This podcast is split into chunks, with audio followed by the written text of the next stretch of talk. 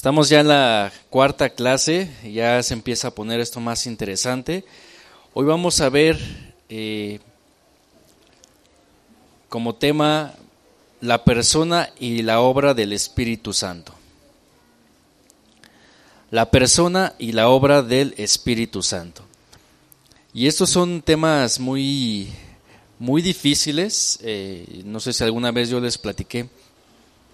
Cuando yo estaba en el instituto, eh, cuando yo tomé precisamente esta parte y quería al principio que no me tocara, pero me tocó la segunda parte de deidad, se empieza a meter ya en, la doctrina del Espíritu Santo y sí es un poco difícil. Yo recuerdo que el maestro que estaba así se hizo un poco eh, bolas y, y le fue muy difícil a él dar la explicación porque empiezan a, más adelante empieza a decir sobre los nombres del Espíritu Santo, cómo es tipificado, como fuego, como paloma, etcétera, ¿no? Entonces empieza a meter más en, en todas esas, en esas ondas. Y bueno, vámonos despacio. Si tienen dudas, para no perder tiempo al final ya las aclaramos. Y pues bueno, en lo que yo voy estudiando, pues este estudio lo que, lo que ya sé y lo que puedo yo aportar más, ahí voy poco a poco ahí estudiando. Eh, hay muchos libros que hablan sobre, sobre el Espíritu Santo, hay varios, eh, he contactado a maestros de este que ya dieron esta clase y les pido sus apuntes y ya yo los voy leyendo. ¿Para qué? Para yo darles a ustedes lo más desmenuzado que me sea posible. Entonces vamos a empezar, es eh, la, la, persona y la obra del Espíritu Santo. Y pues bueno, hay, existen muchas, eh, muchas teorías, muchas prácticas, muchas enseñanzas acerca de quién es este personaje, quién es esta, este, eh, algunos llamados como ente, como fuerza, y hoy vamos a aprender quién es realmente el Espíritu Santo, para qué vino aquí a, esta tierra, para qué está entre nosotros el Espíritu Santo. Entonces muchos eh, lo han catalogado como fuerza mística, como un ente, una presencia. Y bueno, lo que vamos a aprender es de que el Espíritu Santo es una persona, es eh, una persona que tiene emociones, que puede sentir, que puede hablar. Eso es lo que vamos a ver ahorita. Y muchos caen en el error de eh, racionalizar eh, y tratan de entender quién es este Espíritu Santo. Por eso muchos se desvían de, la doctrina, ¿no? de lo que nos enseña la Biblia. La Biblia habla en el Antiguo Testamento y en el Nuevo Testamento sobre quién es esta, esta persona. En el Antiguo Testamento no lo menciona como tal, pero está implícito desde la creación. En el Nuevo Testamento ya se ve más visible. Entonces vamos a ver un poco de, historia sobre quién es este Espíritu Santo. La doctrina correcta es, eh, se ve, ha sido amenazada por muchos errores. Uno de los errores eh, o preguntas que se hacen es, ¿de dónde procede el Espíritu Santo? Otros se preguntan, ¿viene del Padre o viene del Padre y del Hijo? ¿O qué rayos sucede ahí? otros dicen, algunos también llegan a decir que el Espíritu Santo no es Dios. Otros creen que el Espíritu Santo no es una persona, por lo tanto no tiene personalidad. ¿Qué pasó? Vamos a, subirnos a la máquina del, del tiempo y vamos a retroceder. En el año 381 después de Cristo, eh, no sé mucho de esto de historia, pero en algún lugar algo que se llamaba el concilio de Constantinopla, algunos teólogos de Macedonia eh, dieron plena deidad al Espíritu Santo. Pero estos puntos de vista y esta, esta doctrina que ellos predicaban, que ellos decían, no prevaleció. Pero las discusiones acerca del tema pues nunca cesaron. En otra parte, en el concilio de Toledo en el año 589, las iglesias de Occidente propusieron o afirmaron que el Espíritu Santo procedía del Padre y del Hijo. Pero ¿qué creen? Nunca se afirmó esta postura y nunca se aceptó esta postura. El famoso y conocido por todos los cristianos Juan Calvino se dedicó a investigar esta doctrina del Espíritu Santo y eh, según la historia es llamado como el teólogo del Espíritu Santo. Este, esta persona puso en énfasis la plena existencia como Dios, obviamente, del Espíritu Santo, ¿no? y él puso que es una persona de la Trinidad, es una de las personas de estas tres personas que vamos a ver más adelante. Desde el siglo XVII hasta la fecha de hoy se han levantado muchas creencias acerca del, del mismo, ¿no? Y hay varias posturas como el sinergismo, que dice la regeneración no es obra exclusiva del Espíritu Santo, sino que el hombre coopera con él. Eso es lo que dice esta, esta postura, esta secta, por así decirlo, esta creencia. Otra creencia, el armenianismo, que dice que la cooperación de la voluntad humana con el Espíritu Santo en la regeneración. Entonces, estas enseñanzas pues van, van restando deidad a lo que es el Espíritu Santo. Yo les pregunto a ustedes, eh, vamos a hacer un alto aquí, yo les pregunto a ustedes, para ustedes, ¿quién es el Espíritu Santo? Pero ustedes tienen, o sea, pueden asegurar que es Dios.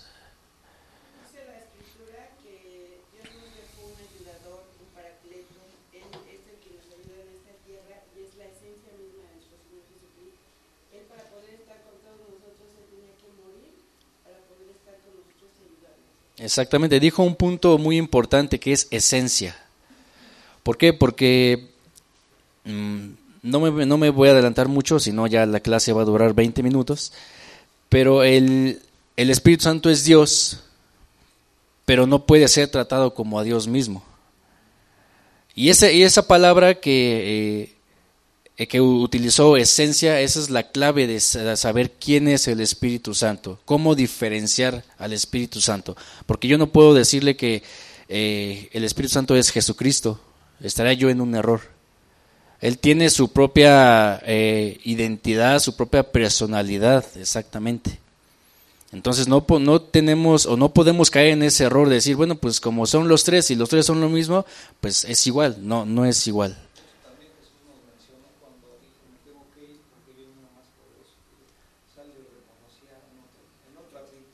Exactamente, ajá. Y vamos a ver cómo el Espíritu Santo posee atributos de Dios. Pero vuelvo a lo mismo y hago énfasis, no es Dios como tal. Ahora, hay una, este, una pregunta que eh, antes, eh, cuando yo estaba más pequeño, pues circulaba entre todos los cristianos, ¿no? ¿Se puede orar al Espíritu Santo? Al final vamos a respondernos esa pregunta. Entonces seguimos con esas enseñanzas. ¿Qué dice el misticismo? Se enseña que el creyente solo tiene que estar sujeto al espíritu, despreciando la doctrina y teniendo como resultado una reacción contra la autoridad de la iglesia. Entonces ya es, el otro extremo ¿no? de, de lo que es la doctrina. El racionalismo, ¿qué nos dice? Hace énfasis sobre el razonamiento humano, restando importancia a la obra del Espíritu Santo. Entonces ya, aquí ya lo negó totalmente. Y vamos a empezar a buscar en la Biblia qué es, qué nos dice la palabra de Dios acerca del Espíritu Santo. Vamos como primer cita a Juan 17:3. Unos tienen un mal entendimiento exagerado, otros no tienen ni idea y otros le restan totalmente este, deidad a, todo esto, ¿no? Sin eh, haciendo un lado que Él es el que proporciona los dones, ¿no? Juan 17.3. Si alguien me, ayuda a leerlo, por favor.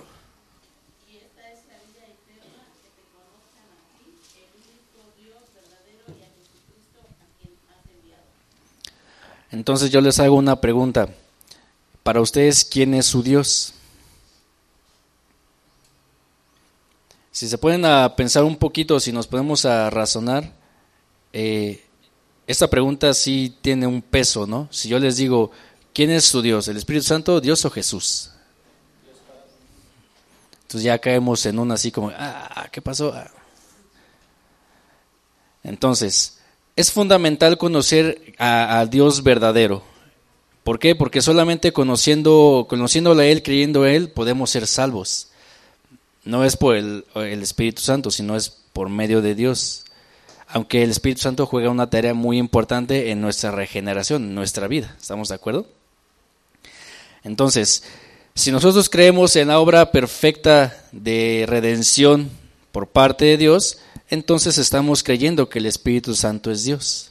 ¿Sí vamos bien hasta aquí? Sí, sí, sí. Eh, la Trinidad es, el Espíritu Santo es Dios, pero no se le puede tratar como a Dios mismo, como a Dios creador. Cada quien tiene su, su puesto, aunque los tres son dioses, son divinos, Jesucristo, el Espíritu Santo y Dios, no, yo no puedo decir que el Espíritu Santo, como es Dios, murió por mí. No, cada quien tiene su, su lugar. O sea, Jesucristo es el único camino al Padre y lo vamos a ver más adelante, es ahí lo dice en la Biblia. Yo no puedo decir que yo puedo ir por medio del Espíritu Santo al Padre, no, es Jesucristo es el único camino.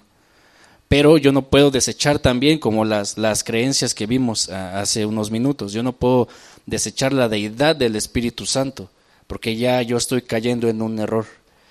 El Espíritu Santo, bueno, es que es adelantarme, pero bueno, el Espíritu Santo está con nosotros hoy en día. ¿Y qué hace el Espíritu Santo? Pues nos guía por el camino. Él nos dice, por ejemplo, no sé si a ustedes les ha pasado, ¿no? Ustedes van, vamos a suponer, van caminando en la calle y hay una calle fea por allá y de repente, lo voy a expresar así, el Espíritu Santo te dice, mejor desvíate, ¿no? No sé si ustedes los han sentido, yo sí. Entonces ustedes irracionalmente usted dice, bueno, me voy por allá, o se encuentran una persona, ¿no? Y ya esa persona los desvía por otra parte. Y después ustedes más adelante se enteran de que en esa calle donde iban a dar vuelta, pues sucedió algo, ¿no? O sea, estoy haciendo, a lo mejor un poco exagerado, pero sí puede pasar. Entonces es la labor del Espíritu Santo. O cuando una labor importante es cuando nosotros vamos a predicar el Evangelio. Tú vas en el metro, vas en el, en el transporte y tú vas en tu onda y de repente eh, se sienta a ti una persona empieza a llorar, ¿no? Entonces tú ves, tú sientes, el Espíritu Santo pone esa necesidad en ti de decirle a la persona, ¿te puedo ayudar en algo? ¿Estás bien? Entonces ahí el Espíritu Santo te pone la palabra de Dios, te recuerda la palabra de Dios y empiezas tú a predicar. Eso es la labor del Espíritu Santo hoy en día. Pero bueno, vamos a ver en resumen la doctrina de esta Trinidad. La Biblia nos dice que el Espíritu Santo es una persona, es una persona de la Trinidad. Es un ser con una mente, es un ser con, con emociones y con una voluntad. ¿Sale? El Espíritu Santo, ajá. Lo vuelvo a repetir, la Biblia nos enseña que el Espíritu Santo es una persona de la Trinidad, es un ser con una mente, es un ser con emociones y es un ser con una voluntad. Esta palabra Trinidad viene del griego trias, así como suena trias, que significa tres. O significa grupo de tres personas.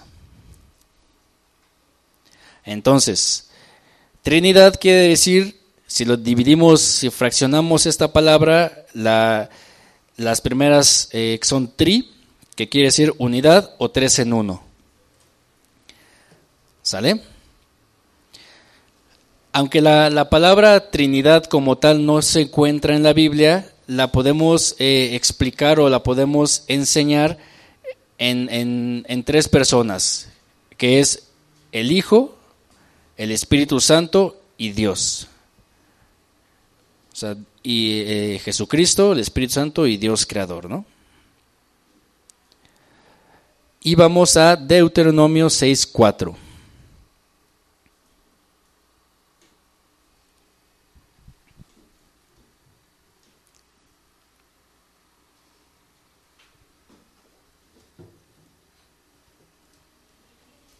Deuteronomio 6.4.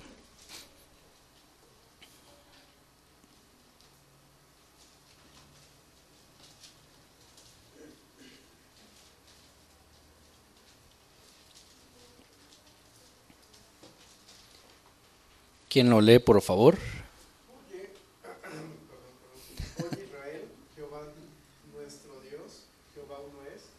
Así es.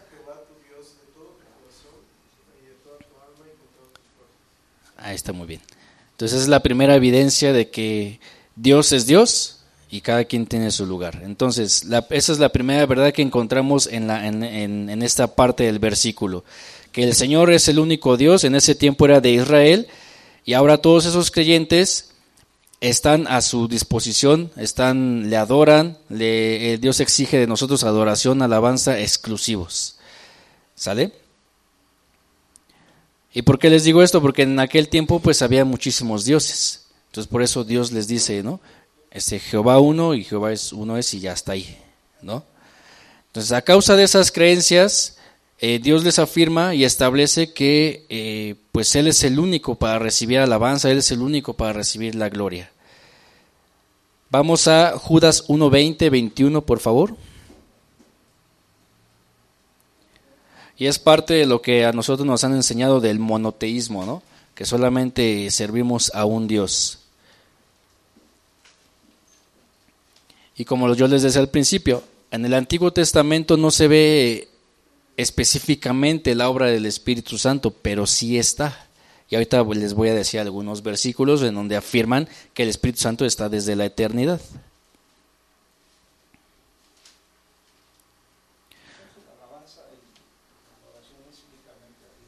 A Dios Padre.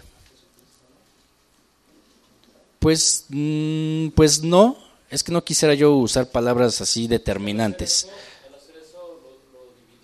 Ajá. Es, sí, es que sí, eh, mm, digo, no quisiera yo usar palabras determinantes. ¿Por qué? Porque pues esto se sube a, la red, ¿no? Entonces ahí se va a hacer un relajo, ¿no? Pero como yo les decía, o sea, cada quien tiene su lugar. O sea, Jesucristo murió por nosotros. Es como una, es como una cadenita, ¿no? Dios, Dios qué iba a hacer con la humanidad, a juzgarla, ¿no? Luego sigue la otra etapa, ¿no? Jesucristo es el intercesor. ¿Para qué? Para que nosotros tuviéramos salvación. Si no, como vimos en clases pasadas, pues tuviéramos muerte eterna. La otra etapa que es Jesucristo muere, resucita y qué dice él en la Biblia, ¿no? Yo me voy, pero les voy a enviar uno como yo, que es el consolador, etcétera. Entonces, esa es la tercera etapa, la que es la con la que vivimos hoy. Nosotros oramos al Padre, y rogamos al Padre. Pero el Espíritu Santo dice la Biblia que es el que intercede con el Padre también por nosotros. ¿En qué? En que escuche nuestra oración. No para, no para salvación, para que escuche nuestro ruego. ¿Sí? ¿Sí me explico? ¿Sí vamos bien o no? ¿Sí?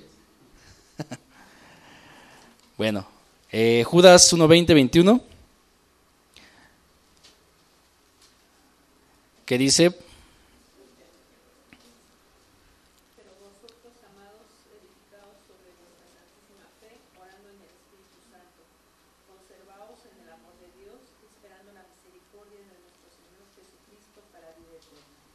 Ok.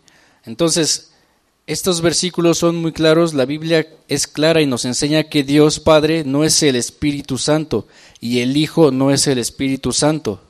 ¿Sí está muy claro? Entonces, como punto número uno, el Espíritu Santo es la Santísima Trinidad.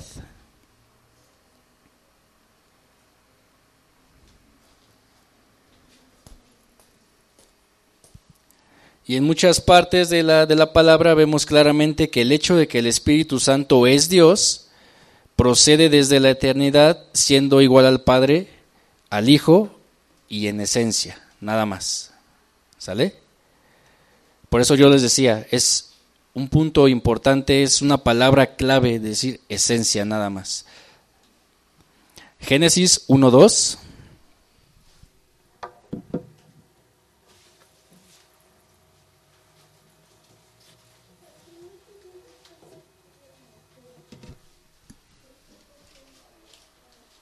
Es como decir, eh, voy a poner un ejemplo, a ver si, a ver si me, me doy a entender.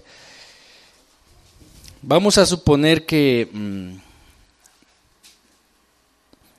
voy a poner, el hermano eh, Jesús este, me tiene mucha confianza a mí, así muchísima, ¿no? No soy su hijo, pero me tiene mucha confianza. Entonces, él está encargado de, eh, de aquí del instituto, ¿no? Entonces a mí llega un hermano con él, él dice, oye, ¿sabes qué? Quiero darte mis papeles de inscripción. Entonces, ¿él qué hace? Ah, pues dáselos a Julio César. No, es que yo quería venir contigo. No, es Julio César es lo mismo que yo. Pero él sigue siendo el jefe, no yo. Yo soy el encargado. Pero él dice, no, él me da autoridad para recibirle sus cosas. O recibe las cosas a los hermanos, ¿no? O recibirle tal dinero, no lo sé. Él, él dice y él expresa con sus palabras, es lo mismo. Pero yo tengo mi papel, yo tengo un subordinado que es hacia él. Entonces, así, básicamente, la, el orden que podemos ver en la Trinidad. ¿Se me, ¿se me explico? Génesis 1.2.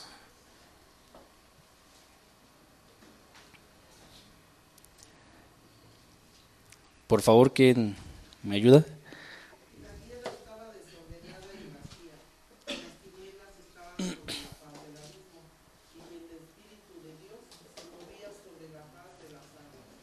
Aquí hay una, una, este, una evidencia de que el Espíritu de Dios, el Espíritu Santo, estaba desde el comienzo de los tiempos, de los tiempos de nosotros. Juan 15, 26, por favor.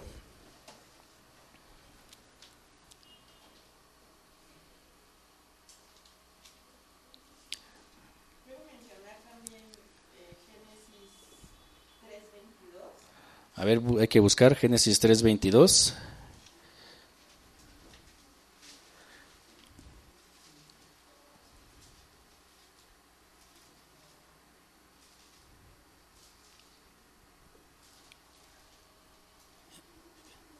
Dice, y dijo Jehová a Dios, he aquí el hombre es como uno de nosotros, sabiendo el bien y el mal. Ahora pues, que no alargue su mano y tome también del árbol de la vida y coma y viva para siempre. ¿Es ese?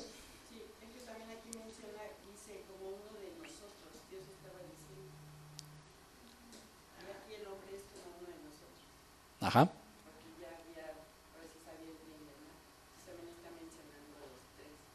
Ah, sí, ahí habla en plural, exactamente, ajá, exactamente. Sí, si Dios hubiera estado solo, pues hubiera hecho ya es como yo, ¿no? Ya, o ya sabe lo mismo que yo, ¿no? Entonces está hablando en plural. Entonces quiere decir que estaba con más personas, ¿no?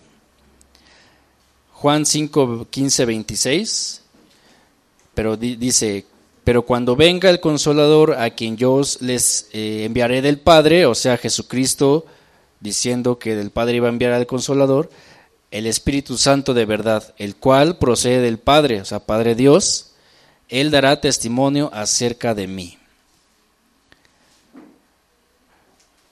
Entonces, eh, ¿por, qué, por, qué la, por, qué la, Biblia no, no, hace tanto énfasis sobre el Espíritu Santo y solamente habla de Él como la la labor que hace en nuestra obra de cristiana? Y ahí es otra, otra, eh, otra parte de lo, por qué no se puede dar la alabanza y la gloria como a Dios. O sea, la Biblia nos enseña quién es el Espíritu Santo y qué es lo que hace en nuestra vida. Pero ¿cuál es el punto central de la Biblia? Jesucristo, ¿no? Exactamente.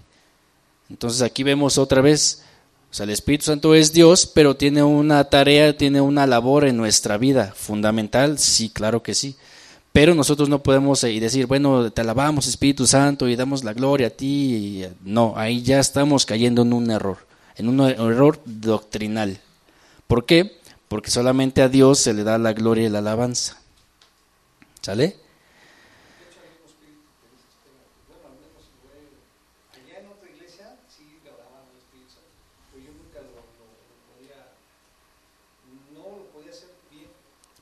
Pero a ver cómo yo les yo les hago una pregunta. Todos sabemos qué es orar, ¿no? Ya tenemos entendido qué es orar. Pero está mal que yo diga, Espíritu Santo, voy a hacer mi examen, ayúdame a recordar lo que he estudiado. ¿Está mal o está bien? Entonces podremos decir que es bueno orar al Espíritu Santo.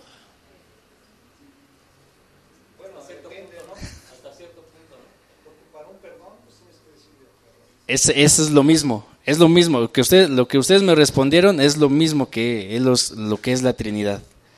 Si yo quiero un perdón, ¿con quién voy? Pero de todos modos estoy orando. Ajá, pero eh, específicamente tareas. Ajá. Exactamente.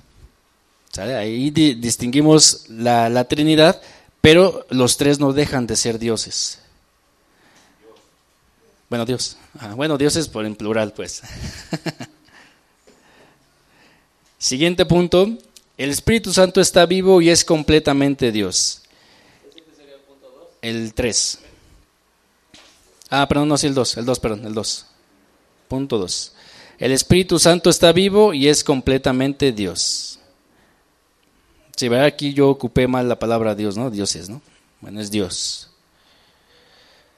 Y esto lo vemos, vamos al libro de Hechos y vemos cómo es aquí llamado Dios. Hechos 5, 3 al 4.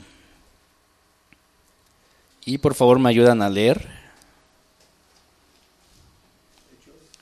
Hechos 5, 3 al 4.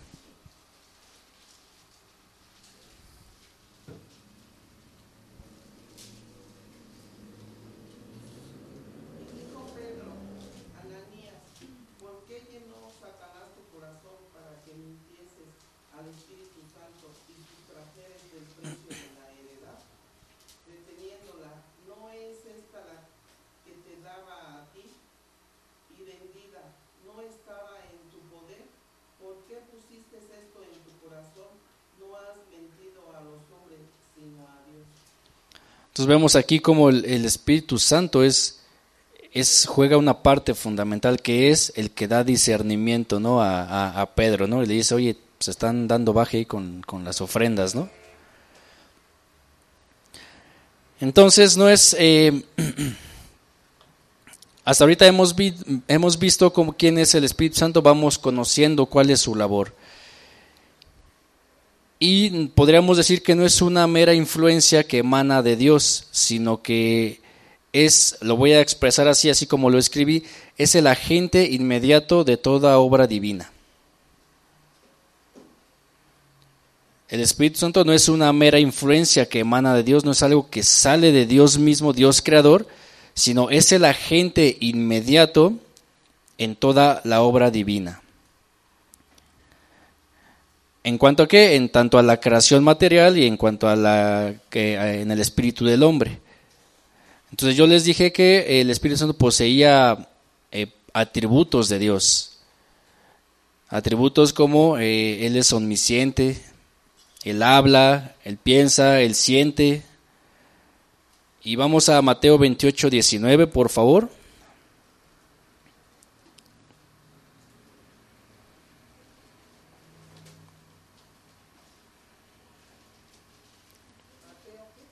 Mateo 28, 19. ¿Si vamos bien hasta aquí o hay dudas todavía?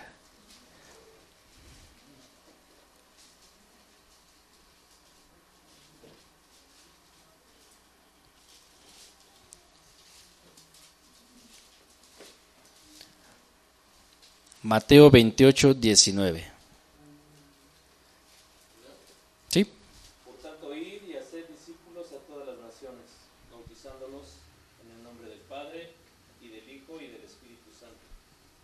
¿Ven cómo hay un orden? En el Padre, en el Hijo y en el Espíritu Santo. O sea, Dios es un Dios de orden y siempre hay, son tres, pero siempre en, orden. No podemos romper ese orden y decir, bueno, el Espíritu Santo, Dios y Jesucristo. O sea, siempre hay un orden. Segunda de Corintios 13, 14.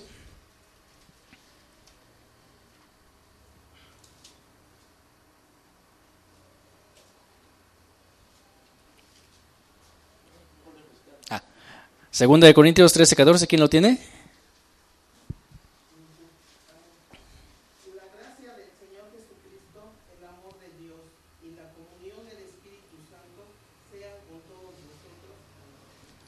Entonces, hasta aquí, en, hasta este punto hemos visto la Trinidad, hemos visto el orden y me adelanto, podemos decir que, que podemos hablar con el Espíritu Santo.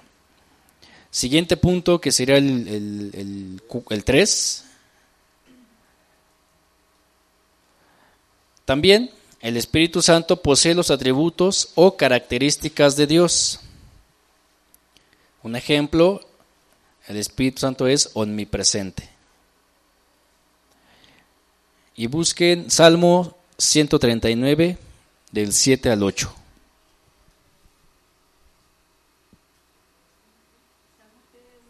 Salmo 139, 7 al 8.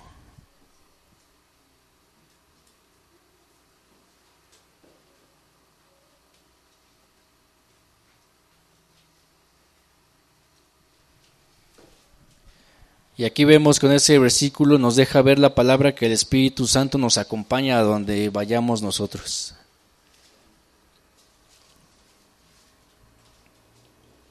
Sí, por favor.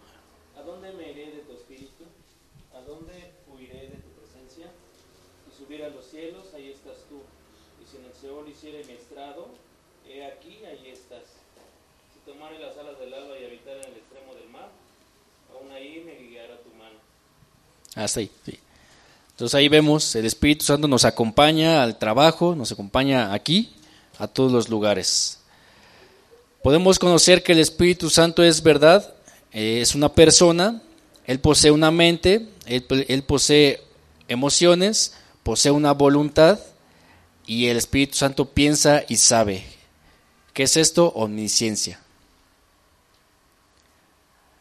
Primera de Corintios 2, 10 al 11.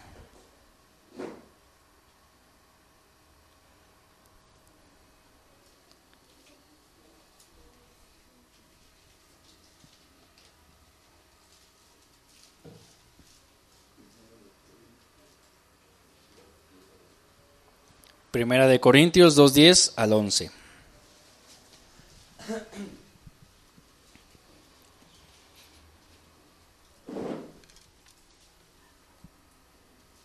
Sí. Pero Dios nos la reveló a nosotros por el Espíritu, porque el, es- porque el Espíritu todo lo escudriña, aún lo profundo de Dios. El 11. Porque ¿quién de los hombres sabe las cosas del hombre sino el espíritu del hombre que está en él? Tampoco nadie conoció las cosas de Dios sino el espíritu de Dios. Entonces vemos otra, otra parte aquí, otra evidencia de lo que es el Espíritu Santo. Él nos recuerda la palabra de Dios. Él está al pendiente de lo que nosotros estamos viviendo, lo que estamos diciendo, y Él nos da, eh, nos revela la palabra de Dios. Él nos dice, eh, y a todos nos ha pasado, ¿no? Cuando estamos leyendo la palabra o cuando estamos haciendo un estudio, Él, el Espíritu Santo nos empieza a decir, mira, vete aquí, vete allá, mira, esto fue así en aquel tiempo, o esta palabra significa esto, ¿no? Aunque tenemos las herramientas, pero no se nos ocurre a nosotros, sino es el Espíritu Santo que dice, mira, aquí está. Aquí está, Dios hacía esto, o en aquel tiempo se tomaba esto, o se decía, o se vivía, etcétera, ¿no? Es, ese es el Espíritu Santo. Él revela, exactamente, Él te revela la palabra de Dios, ¿no? A pesar de que hay muchas cosas que hay eh, muchas versiones que nos deja entender la Biblia, bueno, nos hace más sencillo entenderlas, el Espíritu Santo nos da esas, esas, esa parte oculta, podríamos llamarlo así, que, que nos revela qué es la palabra de Dios, quién, quiénes eran los hombres en aquel tiempo, ¿no? No sé si a ustedes les ha pasado eh, eh, eh, que cuando están hablando con una persona algún tema serio y esa persona está mintiendo, en ese momento el Espíritu Santo te dice, él te está mintiendo, ¿no? O él vive así, así, así, así. Eso mucho les pasa a los pastores, ¿no? Cuando están en alguna ministración, ¿no? Con una persona, ¿no? O sea, él vino a mentir, ¿no? Él vive de tal manera y él así. O sea, yo he sabido de personas que, eh, incluso en una predicación este, de, de un pastor, este, eh, había una persona ahí entre el público, bueno, entre los oyentes, y estaba, pues estaba muy cañón esta persona, ¿no? Y entonces el pastor se sube con una inquietud y, hace un paréntesis, y dice, antes de empezar quiero, quiero decir algo, entonces le dije a la persona y le empieza a decir, tienes que arrepentirte por lo que estás haciendo, etcétera, ¿no? Como si ya hubieran platicado antes, ¿no? Entonces al momento que dice el pastor, este, eh, se veía, eh, la persona se veía muy, este, pues grosera ante el pastor, y, eh, y- él le dice, no, pues si no quieres que lo diga en público, mejor arrepiéntete, ¿no? Entonces el pastor, digamos que no sabía lo que estaba diciendo, solamente estaba transmitiendo lo que el Espíritu Santo le, dejó ver, ¿no? Hay veces, hay veces que vemos a las personas y de repente nos dice, esa persona eh, está pasando una prueba difícil, ¿no? Entonces es como tú te acercas y dices, oye, ¿te puedo ayudar? Es la famosa frase, ¿no? El Espíritu me dijo, ¿no? Entonces, o sea, sí sabemos, sí sabemos de quién es el Espíritu Santo, sí hemos visto cuál es la función de él, pero a veces no nos detenemos a pensar quién es esa persona, ¿no? Entonces nos hace falta ahí. Eh, ¿qui- ¿Y quién da el, discernimiento? Así, claro, pero ¿de quién es esa función? El Espíritu Santo es el que discierne, ¿no? Cuando...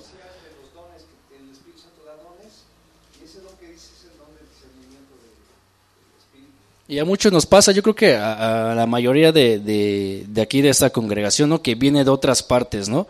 Si eh, unos llegan a una congregación nuevos, así, sin saber nada, pero de repente empiezan a escuchar al predicador y dicen, no, como que eso no me checa, ¿no? Así sin saber nada, ¿no? Entonces ese es, el Espíritu Santo que te dice, no, eso, eso no es verdad, salte de ese lugar. Y tú dices, no, pues yo me salí, pero yo sentía que no, este, algo estaba mal. Eso es, es eso, el Espíritu Santo que te avisa, que te dice, de aquí vas a correr peligro, ¿no? Siguiente punto, ya leímos 1 de Corintios 2.10.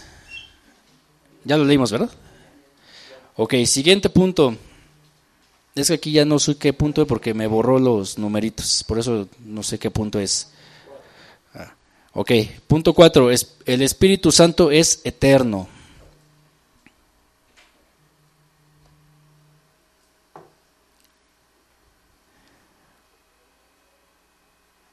El Espíritu Santo es eterno. Hebreos 9:14. Hebreos 9:14, por favor. Cuanto más la sangre de Cristo, el cual mediante el Espíritu eterno se ofreció a sí mismo sin mancha a Dios,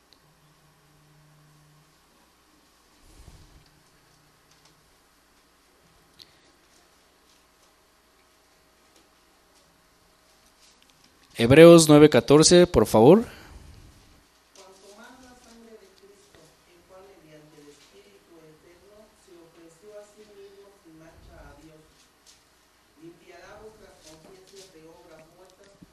sirváis al Dios vivo. Ok, entonces aquí vemos el Espíritu Santo es eterno, viene desde el principio. Siguiente punto, el Espíritu Santo puede ser afligido.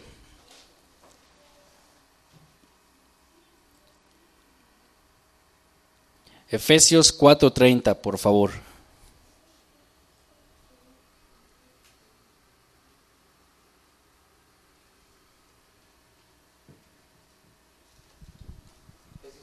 Efesios 4:30.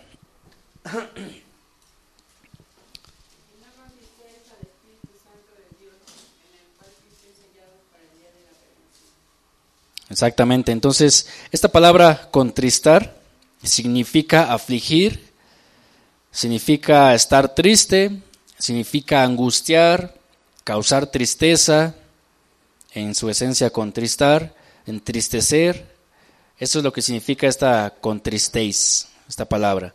Entonces, de, desánimo, ¿de qué manera podemos nosotros eh, eh, causar tristeza al Espíritu Santo? Pues cuando no hacemos la voluntad de Dios, cuando no llevamos a cabo lo que la palabra de Dios dice, ¿no? cuando pecamos, e incluso hay una parte eh, en este... El, pueblo de Israel pidió un Dios, eh, era este Saúl. Entonces cuando Saúl empieza a hacer todas las cosas mal, hay una parte que dice que Dios retira el espíritu de él. Y ya ahí ya valió. Exactamente, y dice que el Espíritu Santo se alejó de él.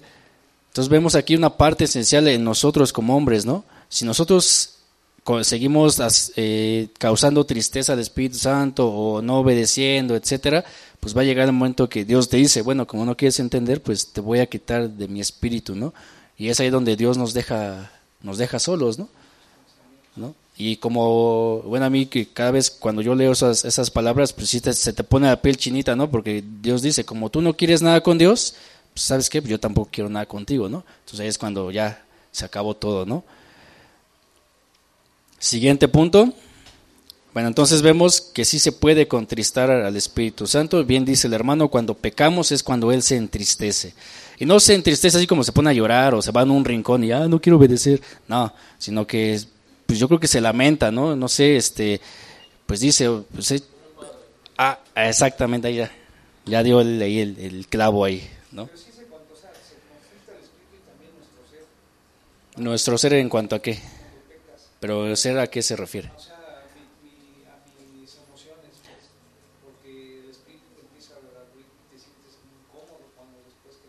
Es que ahí se puede confundir como remordimiento Si yo me robo algo ahorita y yo digo, bueno, si eso ya te provoca ir con el Señor, ya es arrepentimiento. Entonces ya son ya cosas diferentes. Hay una, eh, una vez una, una persona eh, cometió un, este, pues se equivocó, un pecado grande, vamos a llamarlo así, un pecado grande. Entonces, eh, la cacharon, que fue una mujer, la cacharon, ¿no? Entonces, cuando e, e, ella se, se fue a consejería, yo estaba ahí, la hermana Diana le dijo, hay una diferencia entre sentir remordimiento y arrepentimiento. Dice, primero tienes que orar y ver qué es, porque es a ti te cacharon. Entonces, no puedes decir, ya me, ya me arrepentí cuando a lo mejor es remordimiento nada más. Y esa es la parte natural, la parte que Dios pone naturalmente, ¿no? Yo sé lo que está bien, lo que está mal, pero no hay arrepentimiento. Entonces, cuando el Espíritu Santo te dice, aquí la regaste y tienes que ir a Dios, y tú dices, oh, sí, ya, este, me equivoqué.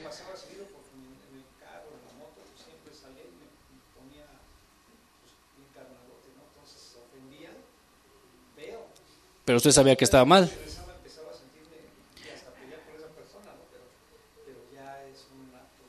A lo mejor ese era remordimiento, no arrepentimiento. Porque yo, porque una, una, cosa es de que yo, por ejemplo, yo discuto con el hermano y, decimos palabras algo fuertes, ¿no? Entonces yo, como yo siento, yo como en mi carne siento que hice mal, digo al hermano, ¿sabes qué? Pues perdóname, ¿no? No fue así, me exalté y pues vamos a arreglar las cosas, ¿no? Y ya, hasta ahí queda porque yo sé que hice mal, yo, yo Julio César sé que hice mal, pero cuando es pecado, cuando yo hice algo mayor, ella el Espíritu Santo me dice, ¿sabes qué? Tienes que arrepentirte. O sea, no, no, no disculpas, no, oye, este, me pasé, no. Tienes que arrepentirte ante Dios y pedirle perdón a esa persona. ¿Para qué? Para ya no volverlo a hacer. Ah, no, ahí, ahí a lo mejor en ese, en ese, en ese ambiente es, es decir, Señor, pues estoy luchando con esto que tengo, ayúdame. Nada más. Pero cuando una persona se arrepiente, cuando nosotros nos arrepentimos, es para ya no regresar. ¿no? De lo contrario, como yo les comentaba, es solamente remordimiento, ¿no? Porque es algo que dice, bueno, hice algo mal, mi conciencia no me deja tranquilo. Exacto, puede ser. Dígame. Cuando uno, la diferencia entre remordimiento y arrepentimiento es que cuando te arrepientes, pides perdón y te arrepientes, ya no lo vuelves a hacer. Pero si lo vuelves a hacer, solo por remordimiento. Exactamente, es la diferencia. Pero bueno, regresamos otra vez a, la clase. Siguiente punto, el Espíritu intercede por nosotros, lo que indica una distinción entre el Espíritu Santo y el Padre a quien se hace la intercesión. Lo vuelvo a repetir. El Espíritu intercede por nosotros, coma, lo que indica una distinción entre el Espíritu Santo y el Padre a quien se hace la intercesión.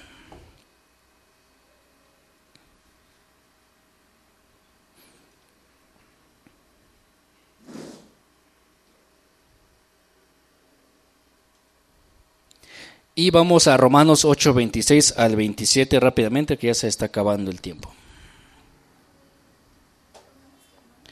Romanos 8, 26 al 27. Lo voy a leer para que sea más rápido. Dice, y de igual manera el Espíritu nos ayuda en nuestra debilidad, pues, pues que ¿Qué hemos de pedir como conviene? No lo sabemos, pero el Espíritu mismo intercede por nosotros con gemidos indecibles. El siguiente versículo, más el que escudriña los corazones sabe cuál es la intención del Espíritu, porque conforme a la voluntad de Dios intercede por los santos. ¿Quiénes son los santos? Somos nosotros, ¿no? Y haciendo a un lado esto de gemidos indecibles, porque eso es otro tema, el Espíritu Santo nos ayuda a que nuestra, nuestra oración llegue al Padre. No es que el Padre se haga de oídos sordos y no nos escuche, no, sino que Él es el intercesor. Él, exactamente, volvemos otra vez al principio, cada quien su función. Siguiente punto. El Espíritu Santo hace decisiones de acuerdo con su voluntad.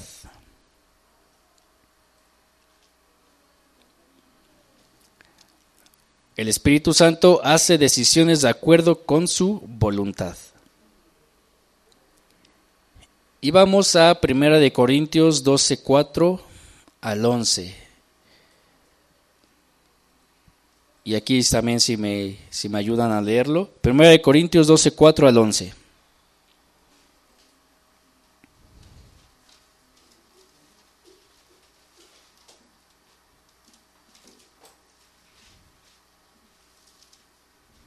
Ahora bien, hay diversidad de dones, pero el Espíritu Santo es el mismo. Y hay diversidad de ministerios, pero el Señor es el mismo. Y hay de operaciones, pero Dios que hace todas las cosas en todos es el mismo. Pero a cada uno le es dada la manifestación del Espíritu para provecho, porque a este es dada por el Espíritu palabra de sabiduría, a otro palabra de ciencia según el mismo Espíritu a otro fe por el mismo espíritu, y a otro dones de sanidades por el mismo espíritu, a otro el hacer milagros, a otro profecía, a otro discernimiento de espíritus, a otro diversos géneros de lenguas, y a otro interpretación de lenguas. Pero todas estas cosas las hace uno y el mismo repartiendo a cada uno en particular como. ¿Y cómo termina el versículo? Como Él quiere. ¿Y qué, qué determina esto? Pues que también es Dios. Él tiene todo el paquete, toda la paquetería de dones y Él decide conforme a la personalidad de las personas. Dice, yo te doy este don, yo te doy este. ¿Por qué? No lo sé. Él dice la palabra, como Él quiere, como Él... Ajá, Él es soberano. Entonces Él no podemos preguntarnos, oye, ¿por qué me diste este, este don? No, a lo mejor sí es bueno, ¿no? Decir, "Oye, Espíritu Santo, ¿por qué me diste este don? Ah, porque tú eres esto, el otro, ¿no? Ya no responde, ¿no? Pero Él reparte como Él, a Él le place. Entonces, el Espíritu Santo puede funcionar como consejero y consolador, y eso lo prometió Jesucristo en Juan 14, 26. No, ya, este, se- ya seguimos en el, ya se acabaron los puntos. Juan 14, 26, Jesucristo nos prometió y dice, más el consolador, el Espíritu Santo, a quien el Padre enviará en mi nombre, ahí vemos el orden otra vez, Él nos enseñará todas las cosas y nos recordará lo que yo les he dicho, ¿no? Entonces vemos aquí otra vez cuál es la función del Espíritu Santo. Acuérdate, este Jesús, Jesucristo dejó en su palabra esto. Eso nos recuerda el Espíritu Santo. Entonces ahí eso puede eh, funcionar para predicar el Evangelio o para evitar que hagamos nosotros algo que no es, es, bueno, ¿no? A lo mejor cerrar un negocio, comprar un, no sé, un local, no lo sé, ¿no? A lo mejor nosotros vamos a dar ya el billete para comprar una moto, un carro, no sé, y el Espíritu, el Espíritu Santo te dice, no, primero ve por tu familia, ¿no? O primero paga lo que debes allá, ¿no? Bueno, es algo, a lo mejor algo de, sen- de sentido común, ¿no? Pero algo, algo así mayor, el Espíritu Santo te aconseja, te dice, no es tiempo. ¿Sale? Vamos a Gálatas 4.6. Y todo esto del Espíritu Santo, haciendo un paréntesis, eh, desmiente todas esas enseñanzas como los testigos de Jehová que dicen que el Espíritu Santo solamente es una fuerza activa. Entonces eso es mentira. El Espíritu Santo, eh, él, si, fue, si fuese una fuerza activa, como lo dicen estas personas, él no podría hablar, no podría sentir y no podría verse agraviado. O sea, no sería una persona, no, no, no tendría una voluntad. Por lo tanto, la verdad eh, es que el Espíritu Santo es una persona igual al Padre, al Hijo, en la Trinidad, nada más. ¿Sale? Y es lo que yo les decía en cuanto al orden. Gálatas 4 a 6. Y por cuanto sois hijos, Dios envió a vuestros corazones el espíritu de su Hijo, el cual clama, Abba Padre. Uno más, Juan 14, 16. Y yo rogaré al Padre y os dará otro consolador para que esté con vosotros para siempre. Entonces, el Espíritu Santo no es particularmente visible en la Biblia. Vemos cuál es su ministerio, vemos cuál es su obra, pero como yo les comentaba al principio, el punto central de la palabra de Dios es llevarnos a Jesucristo. ¿Sale? Por último versículo, Juan 15, 26, dice de la siguiente manera, pero cuando venga el consolador a quien yo os enviaré al Padre, el Espíritu de verdad, el cual procede del Padre y dará testimonio acerca de mí. Entonces, para cerrar todo este tema, toda este, eh, esta plática del Espíritu Santo, sabemos que el Espíritu Santo es la, la, persona de la Trinidad, tiene cualidades y esencias de Dios, esencia de Dios, el cual que es, es eterno, omnisciente, omnipresente, tiene voluntad, puede hablar, Él está vivo y es una persona. ¿De acuerdo? ¿Alguna duda? Habla ahora o calle para siempre. Entonces, eh, hasta aquí terminamos con esta conclusión esta clase y pues bueno, vamos a darle gracias a Dios. Padre, te damos gracias por, por este tiempo, Señor, que tú nos permites saber otro poquito más de ti, Señor. Hemos ido aprendiendo, hemos ido creciendo espiritualmente, Señor. Tú nos has llevado a esta, a esta madurez, Señor, y queremos hacerlo de la mejor manera, Señor, teniendo nuestro corazón abierto a escuchar tu palabra, Señor, a escuchar lo que tú nos quieres enseñar. Gracias por la vida de mis hermanos, Señor, te doy porque ellos están viniendo cada semana, Señor, dispuestos a aprender, dispuestos a, crecer junto conmigo, Señor. Gracias porque nos das este tiempo, Señor, esta oportunidad de abrir nuestra Biblia, Señor, de abrir nuestros apuntes y saber de ti, Señor. Yo te pido que tú les lleves con bien, Señor, que tú sigas tratando con ellos, Señor, que tú sigas enseñándoles, revelándote a, sus corazones, para que ellos puedan crecer, para que ellos puedan predicar y llevar tu evangelio, Señor, a todas las partes que no, en donde no te conocen. Te damos gracias, Padre, en nombre de Jesús. Amén. Gracias, hermanos, cuídense.